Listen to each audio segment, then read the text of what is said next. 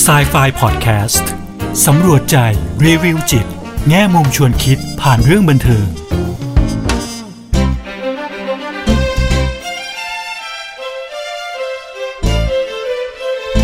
สวัสดีค่ะกลับมาพบกับครูเอดรกุณวดีทองไพบุญกับ s ายไฟพอดแคสต์กันอีกครั้งนะคะพอดแคสต์ที่จะนำพวกเราไปสำรวจใจ รีวิวจิต แง่มุมชวนคิดผ่านเรื่องบันเทิงค่ะ วันนี้นะคะครูเออยากชวนพวกเราไปดูหนังอีกหนึ่งเรื่องนะคะ เป็นหนังที่ออกมาได้ระยะหนึ่งแล้วนะคะ ตั้งแต่ปี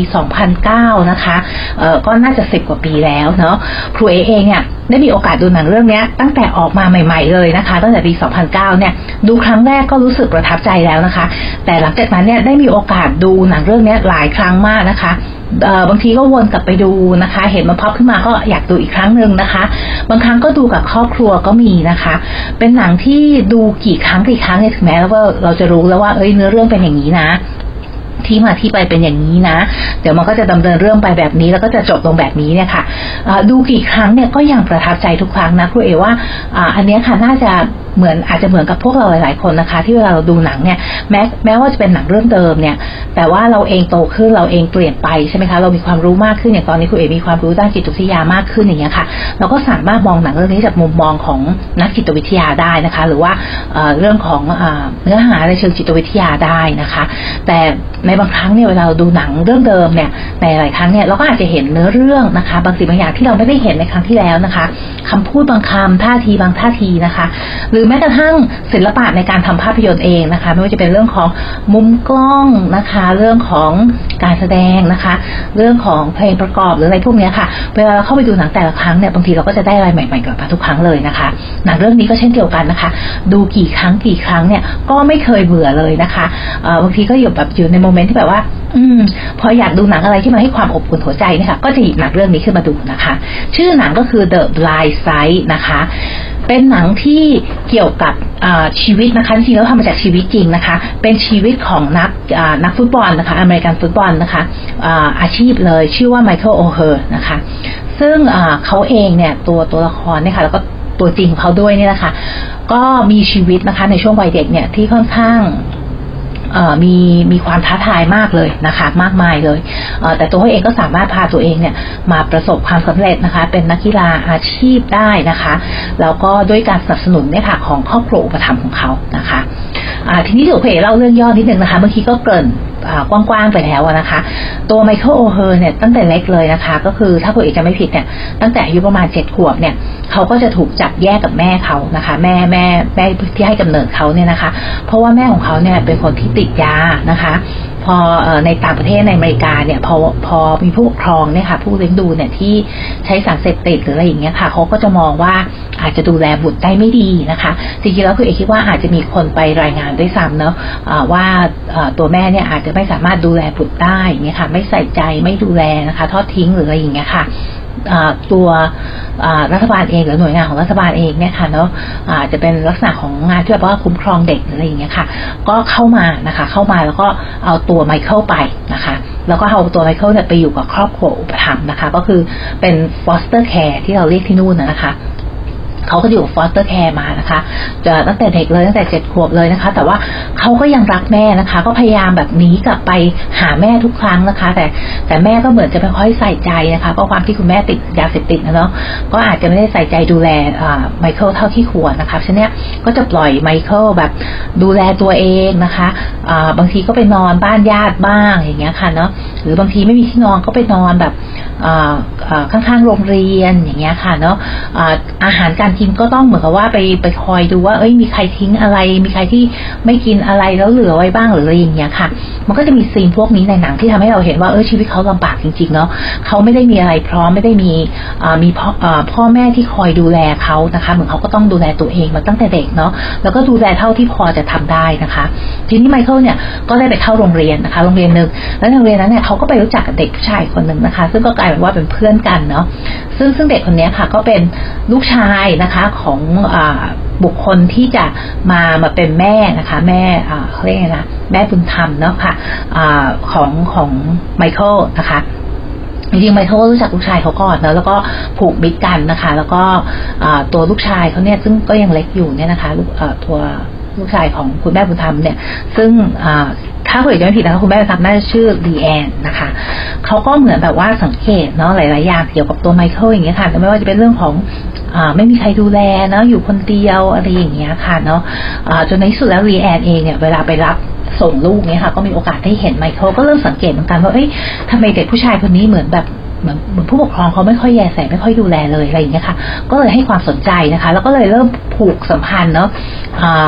ช่วยเรื่องนู้นเรื่องนี้เรื่องนั้นนะคะ มาเรื่อยๆนะคะจนกระทั่งไมเคิลเนี่ยก็มีโอกาสได้เข้ามาอยู่นะคะ เข้ามาอยู่ในบ้านของลีแอนนะคะ โดยที่ครอบครัวของลีแอนเองเนี่ยก็ โอเคนะคะเหมือนกับว่าก็รับได้เนาะในในตอนนั้นนะคะความที่ว่าไมเคิลเนี่ยเป็นคนผิวสีนะคะเป็นแอฟริกันอเมริกันเนาะแล้วครอบครัวของลีแอนเองเนี่ยเป็นคนผิวขาวนะคะ ก็จะถูกเพื่อนเพื่อนอะเพื่อนเพื่อนของเรแอนเองเนี่ยต่อต้านค่อนข้างเยอะนะว่าเฮ้ยไม่เหมาะสมเลยที่เอาคนอย่างนี้มา แล้วก็จะมีความอคตินะคะว่าคนที่เป็นแอฟริกันอเมริกันเนี่ยมักจะเป็นคนที่ไม่น่าอ่าไม่ไม่น่าจะเป็นปลอดภัยถ้าเอาเข้ามาอยู่ในบ้าน มาให้สนิทชิดเชื้อกับครอบครัวของตัวเองหรืออะไรอย่างเงี้ยค่ะเนาะแต่ลีแอนเนี่ยเป็นคนที่มั่นใจนะมั่นใจในตัวเองมากนะคะ แล้วก็ชอบช่วยเหลือผู้อื่นมากเลยนะคะ พอเห็นไมเคิลว่าเขาลำบากอะไรเงี้ยค่ะลีแอนก็เลยตัดสินใจรับไมเคิลเข้ามานะคะ อยู่อาศัยอยู่ในบ้านแล้วแล้วก็ดูแลนะคะ เลี้ยงดู แล้วไมเคิลเองก็เป็นเด็กดีนะคะ ก็เข้ากันได้ดีเลยนะคะ กับลูกๆของลีแอนเองนะคะ ลีแอนก็ส่งเนี่ยค่ะให้เรียนเนาะะพอช่วงที่ไมเคิลเนี่ยเป็นคนที่เรียนไม่ค่อยดีนะคะ ก็จะจ้างติวเตอร์มาให้ด้วยนะคะ ยิ่งจะชอช่วงช่วงท้ายๆเนี่ยมันมีความจำเป็นนะเพราะว่าไมเคิลเนี่ยต้องทำเกรดนะคะ ให้ได้เกรดดีนะคะ เพราะอะไรเพราะว่าช่วงนั้นเนี่ยไมเคิลเนี่ยได้ถูกคัดเข้าไปเป็นนักกีฬาแล้วไมเคิลเนี่ยจะตัวใหญ่นะคะ แล้วก็มีความที่แบบว่าอเมริกันฟุตบอลเนี่ยค่ะมันจะมี defense นะพวกพวกพวก ตำแหน่งอะไรพวกนี้ค่ะเขาก็จะช่วยกันนะคะการไม่ให้คนเข้าถึงตัว quarterback อะไรอย่างเงี้ยเนาะเขาเล่นตรงนี้ได้ดีมากนะคะ มีมีความเป็นนักกีฬาเนี่ยเนาะในเรื่องของอร่างกายหรือการเล่นนี่ค่ะดีมากๆเลยนะคะะก็เลยมีคนสนใจเยอะนะแล้วเขาก็พอพอไมเคิลเริ่มเล่นเนี่ย ทีมเนี่ยก็คือโอ้โหชนะชนะชนะไปเรื่อยใช่ไหมคะเพราะฉะนั้นเนี่ยในระดับมัธยมอย่างเงี้ยค่ะเนาะก่อนที่จะเข้ามหาลัยเนี่ย พอพอเขาอะไรละในมหาลัยเนี่ยว่าคนนี้เล่นดีเนี่ยเขาก็อยากจะ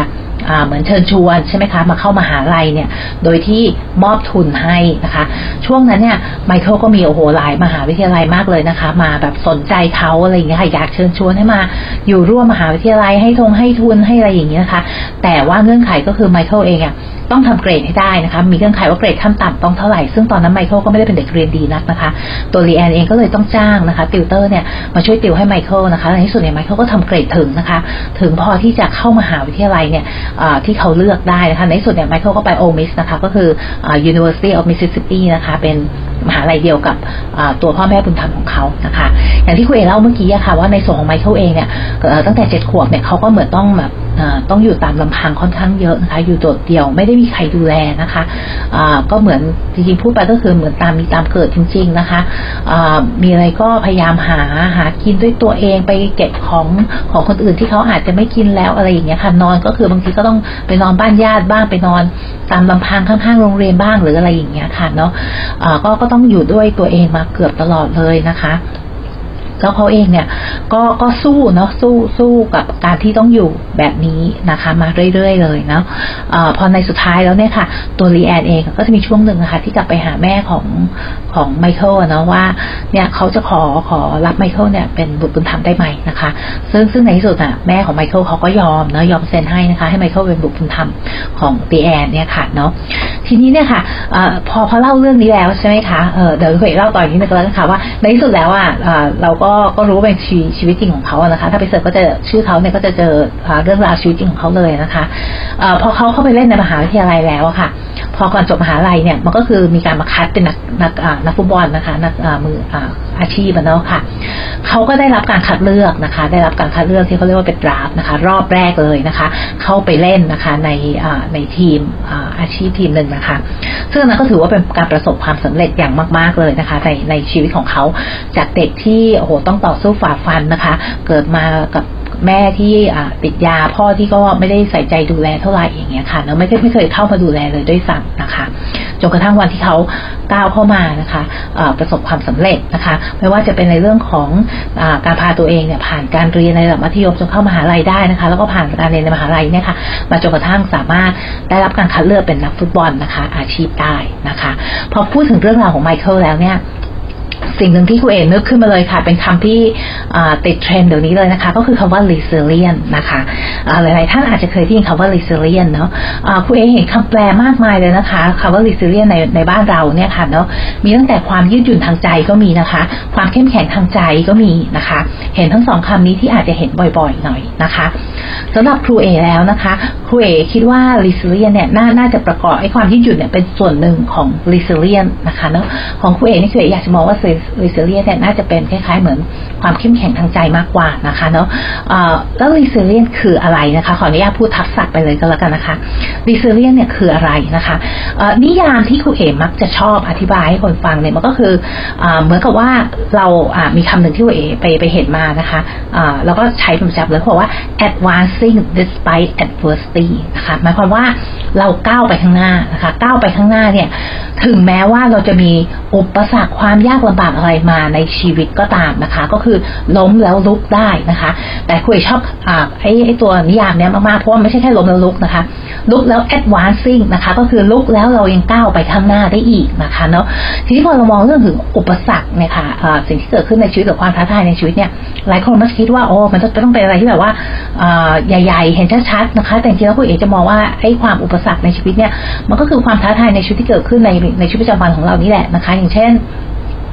รถติดรถเสียไปทำงานไม่ทันพวกนี้ค่ะ มันก็เป็นสิ่งที่เกิดขึ้นในชีวิตประจำวันของเราเนี่ย แต่ว่าคนบางคนเนี่ยเจออุปสรรคแบบนี้เซเลยนะคะ เซแล้วก็ไปต่อไม่ได้นะคะเนาะแต่คนที่มี resilience เนี่ยค่ะ จะไปต่อได้นะคะ ล้มแล้วลุกลุกแล้วเดินไปข้างหน้าต่อได้อีกนะคะ อันนี้คืออนิยามที่ครูเอชอบที่สุดเลยนะคะ เวลาพูดถึงเรื่องของ resilience นะคะ ทีนี้เนี่ยวันนี้ครูเอก็อาจจะพูดนะคะในลักษณะที่ว่า resilient เนี่ยประกอบไปด้วยอะไรบ้างให้เราเห็นภาพนะคะเผื่อที่เราอาจจะมีใครรู้จักหรือตัวเราเองเนี่ยอยากจะเริ่ม ฝึกทักษะบางอย่างนะคะ ให้เรามี resilient เนี่ยเราจะได้แบบว่าพอมีไอเดียว่าเอ้ยจะเริ่มจากตรงไหนอะไรยังไงนะคะเอ่อ resilient เนี่ยที่ครูเอ๋บอกค่ะเมื่อกี้เนาะมันประกอบไปด้วยหลาย ๆ ด้านนะคะ ด้านแรกเลยเนี่ยอาจจะเป็นสิ่งที่ครูเอ๋คิดว่าอาจจะเป็นเรื่องของวิสัยทัศน์นะคะวิชั่นเนาะเป็นเรื่องของการให้ความหมายนะคะเนาะการตั้งเป้าหมายในชีวิตนะคะ มีเป้าหมายในชีวิตแต่เป้าหมายนี้ก็สำคัญนะคะว่าเป็นเป้าหมายที่เขาเรียกว่าไงนะมีความเป็นไปได้นะคะอยู่บนพื้นฐานของความเป็นจริงนะคะ ว่าเราสามารถที่จะทำได้นะคะอีกด้านหนึ่งของ resilience นะคะ เราเรียกว่า composure นะคะ ก็คือเรื่องของการจัดการกับอารมณ์นะคะ ด้านนี้เนี่ยจะอยู่ในเรื่องของการตระหนักรู้ในตัวเองนะคะ รู้วิธีการที่จะจัดการกับความเครียด จัดการกับอารมณ์ตัวเองได้นะคะ แล้วก็สามารถที่จะพาตัวเองให้แบบอยู่ในความสงบได้ในในภาวะที่มันร้อนรนอะไรอย่างเงี้ยค่ะเนาะ ด้านที่สามนะคะ จะเป็นด้านของเรื่องของการใช้เหตุผลนะคะ อันนี้ค่ะก็จะเป็นเรื่องของการปรับตัวนะคะ สามารถปรับตัวได้นะคะ มีทักษะในการแก้ไขปัญหานะคะ รู้ว่าจะไปหาแหล่งข้อมูลหรืออะไรอย่างเงี้ยค่ะ จากที่ไหนนะคะ แล้วก็มีความสามารถที่จะวางแผนได้ด้วยนะคะ พอหมุนมาด้านที่สี่นะคะ ด้านนี้นะคะจะเป็นเรื่องเกี่ยวกับสุขภาพนะคะ อันนี้ก็จะเน้นสุขภาพกายนะคะไม่ว่าจะเป็นเรื่องของอการนอนนะคะ การทานอาหารที่มีประโยชน์นะคะ แล้วก็การออกกำลังกายอย่างสม่ำเสมอนะคะคุยว่าสุขภาพกายสำคัญนะคะพงคิดว่าเซเรียนเนี่ยน่าจะเป็นแค่เรื่องจิตใจเท่านั้นนะคะ แต่คุยว่าจิตใจเราจะดีได้เนี่ยสุขภาพกายเนี่ยมันต้องมาพร้อมกันนะคะ คอมมานด้าที่5นะคะ อันนี้ภาษาอังกฤษเขาเรียกว่า tenacity นะคะ หรือว่า persistent ก็คือความไม่ย่อท้อนะคะ อันนี้แหละที่บอกว่าพอเราเจออุปสรรคเจอความท้าทายเนี่ย เรา bounce back นะคะ ก็คือล้มแล้วลุกขึ้นมาได้นะคะ เหมือนแบบเหมือนเหมือนสปริงเนาะ bounce back ขึ้นมานะคะเนาะ แต่ทั้งนี้ทั้งนั้นเนี่ยเราจะมองโลกนะคะ มองโลกที่มีมีความเป็นบวกนะคะ แต่ว่าก็อยู่พื้นฐานของความเป็นเป็นจริงนะคะ ไม่ใช่ว่าเหมือนแบบ โอ้ทุกอย่างจะต้องดีหมดนะคะ แต่ว่ามีมุมมองที่เป็นบวกนะคะมีความเป็นไปได้ในสิ่งในโลกนี้นะคะ แล้วก็มีแรงจูงใจนะคะ สามารถที่จะสร้างแรงจูงใจให้กับตัวเองได้นะคะ และในด้านสุดท้ายนะคะ จะเป็นเรื่องของ collaboration นะคะ ก็คือการมีความสัมพันธ์กับผู้อื่นนะคะ สามารถสร้างความสัมพันธ์กับผู้อื่นได้นะคะ มี support network นะคะ มีเครือข่ายที่เราสามารถขอความช่วยเหลือได้นะคะสามารถทำงานเป็นทีมได้ด้วยนะคะ เพราะฉะนั้นเนี่ยถ้าฟังครูเอแล้วเนี่ยเราจะเห็นว่า resilience ประกอบไปด้วยหลาย ๆ ด้านานมากเลยนะคะ6ด้านด้วยกันนะคะฉะนั้นเวลาเราเริ่มที่จะฝึก resilience เนี่ยค่ะเนาะหรือเริ่มที่จะใส่ทักษะตรงนี้ให้กับตัวเองเนี่ยค่ะก็อาจจะเริ่มจากด้านใดด้านหนึ่งก่อนก็ได้นะคะไม่ว่าจะเป็นเรื่องของการทักษะการตั้งเป้าหมายนะคะ ทักษะในเรื่องของการจัดการกับอารมณ์นะคะ การปรับตัวการแก้ไขปัญหานะคะ การดูแลสุขภาพกายของตัวเองนะคะ พวกนี้ค่ะเป็นอะไรที่เราสามารถเริ่มได้เลยนะคะเนาะในในการที่จะเริ่มให้เราตัวเองเนี่ยมีทักษะในเรื่องของ resilience นะคะ ทีนี้เนี่ยในในปัจจุบันนี้นะคะคุณเอกก็อยากจะให้ทิปสั้น ๆนะคะ ที่เราอาจจะพอเริ่มใช้ได้เลยนะคะบุคคลที่มีเรสเซียนอย่างแรกเลยนะคะ เรื่องของ ความสัมพันธ์ใช่ไหมคะที่คุณเอกบอกว่า คนที่มี resilience เนี่ยมักจะสร้างความสัมพันธ์ได้นะนอกจากสร้างแล้วเนี่ยค่ะยังต้องรักษาความสัมพันธ์นั้นได้ด้วยนะคะเพราะฉะนั้นในเวลานี้เนอะซึ่งหลายๆคนเนี่ยอาจจะรู้สึก isolate นะคะเพราะว่าเราก็ห่างเหินกันมานานนะด้วยเรื่องของ pandemic ใช่ไหมคะเรื่องของโควิดเรื่องของ social distancing นะคะแต่ก็ยังอยากให้เราทุกคนเนี่ยรักษาความสัมพันธ์ที่เรามีอยู่ไว้นะคะ stay connected นะทำยังไงให้เราเชื่อมโยงกันได้นะคะ ถึงแม้ว่าจะเป็นผ่านแพลตฟอร์มทางออนไลน์ก็ตามนะคะ เรื่องของ self-care นะคะอย่างที่บอกค่ะ หลายๆด้านของ resilience เนี่ยเรื่องของการดูแลสุขภาพกายสุขภาพจิตนะคะไม่ว่าจะเป็นเรื่องของการจัดการกับอารมณ์หรืออะไรพวกนี้ค่ะเป็นส่วนหนึ่งของ self-care นะคะก็คือการดูแลตัวเอง ครูเอนะให้ความสำคัญกับเรื่องนี้มากๆเลยนะคะครูเอเชื่อว่าถ้าเราสามารถดูแลตัวเองได้ดีอย่างเงี้ยค่ะเนาะเราก็จะมีเครื่องมือในการป้องกันใช่ไหมคะเวลาอะไรมีอะไรมากระทบเราอย่างเงี้ยค่ะ เราก็อาจจะเซบ้างแต่ไม่ถึงกับล้มนะคะ เป็นเครื่องมือในการป้องกันเนาะก็อย่างบอกค่ะ self-care ก็อาจจะเริ่มจากการดูแลสุขภาพกายนะคะ สุขภาพใจนะคะ เพราะเราเองก็เป็นคนสำคัญคนหนึ่งเหมือนกันนะคะ รีซิเลียนอะอีกอีกอันหนึ่งที่สำคัญมากนะคะก็คือเรื่องของความยืดหยุ่นนะคะเนาะคนที่มีรีซิเลียนนะคะ มักจะมีความยืดหยุ่นนะคะเนาะก็คืออเราเราพอที่จะปรับเปลี่ยนได้นะคะ แต่ไม่ถึงกับเราคือไม่ไม่ปรับได้ แต่ก็ไม่ถึงกับทำให้เราเหมือนเสียอะไรที่เราให้ความสำคัญไปนะคะเนาะความยืดหยุ่นเนี่ยค่ะก็อาจจะรวมถึงการที่เราต้องมองกลับไปแล้วก็ดูว่าค่านิยมหรือสิ่งที่เราให้ความสำคัญเนี่ยมันคืออะไรเป้าหมายของเราคืออะไรอย่างเงี้ยค่ะเนาะก็ต้องปรับตัวไปตามสถานการณ์ได้บ้างนะคะ แล้วก็อันสุดท้ายเนี่ยก็คือเรื่องของทักษะการแก้ปัญหานะคะเนาะแทนที่เราจะหลีกหนีนะคะ หรือว่ากังวลนะคะความกังวลว่าจะเชื่อมโยงกับอะไรที่มันอาจจะยังไม่เกิดนะคะ หรือสิ่งที่มันไม่มีผลลัพธ์ที่แน่นอน หรือสิ่งที่มันควบคุมไม่ได้อย่างเงี้ยค่ะแทนที่เราจะกังวลหรือว่าหลีกหนีปัญหานะคะเวก็เลยอยากจะเชิญชวนพวกเรานะคะ ให้มองปัญหานะคะ แล้วก็อะไรที่เราพอจะแก้ได้นะคะ ก็พยายามแก้นะคะโดยเฉพาะอย่างยิ่งเนี่ยสิ่งที่มันอยู่สิ่งที่เราสามารถควบคุมได้อย่างเงี้ยค่ะเนาะเราก็จะอาจจะมองไปตรงนั้นก่อนเพื่อเดียวจะเริ่มกระบวนการในการที่จะ tackle นะคะ หรือว่า problem solve หรือแก้ปัญหาที่เราเผชิญอยู่นะคะอะวันนี้นะคะครูเอกก็นำเรื่องราวของ resilience นี่ค่ะมาเล่าสู่กันฟังนะคะ ก็หวังว่าจะเป็นประโยชน์กับพวกเราบ้างนะคะ วันนี้เวลาหมดแล้วนะคะครูเอกลาไปก่อนนะคะแล้วเจอกันครั้งหน้ากับ Sci-Fi Podcast วันนี้ สวัสดีค่ะ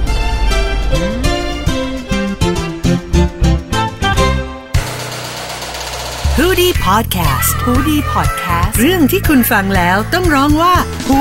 ดี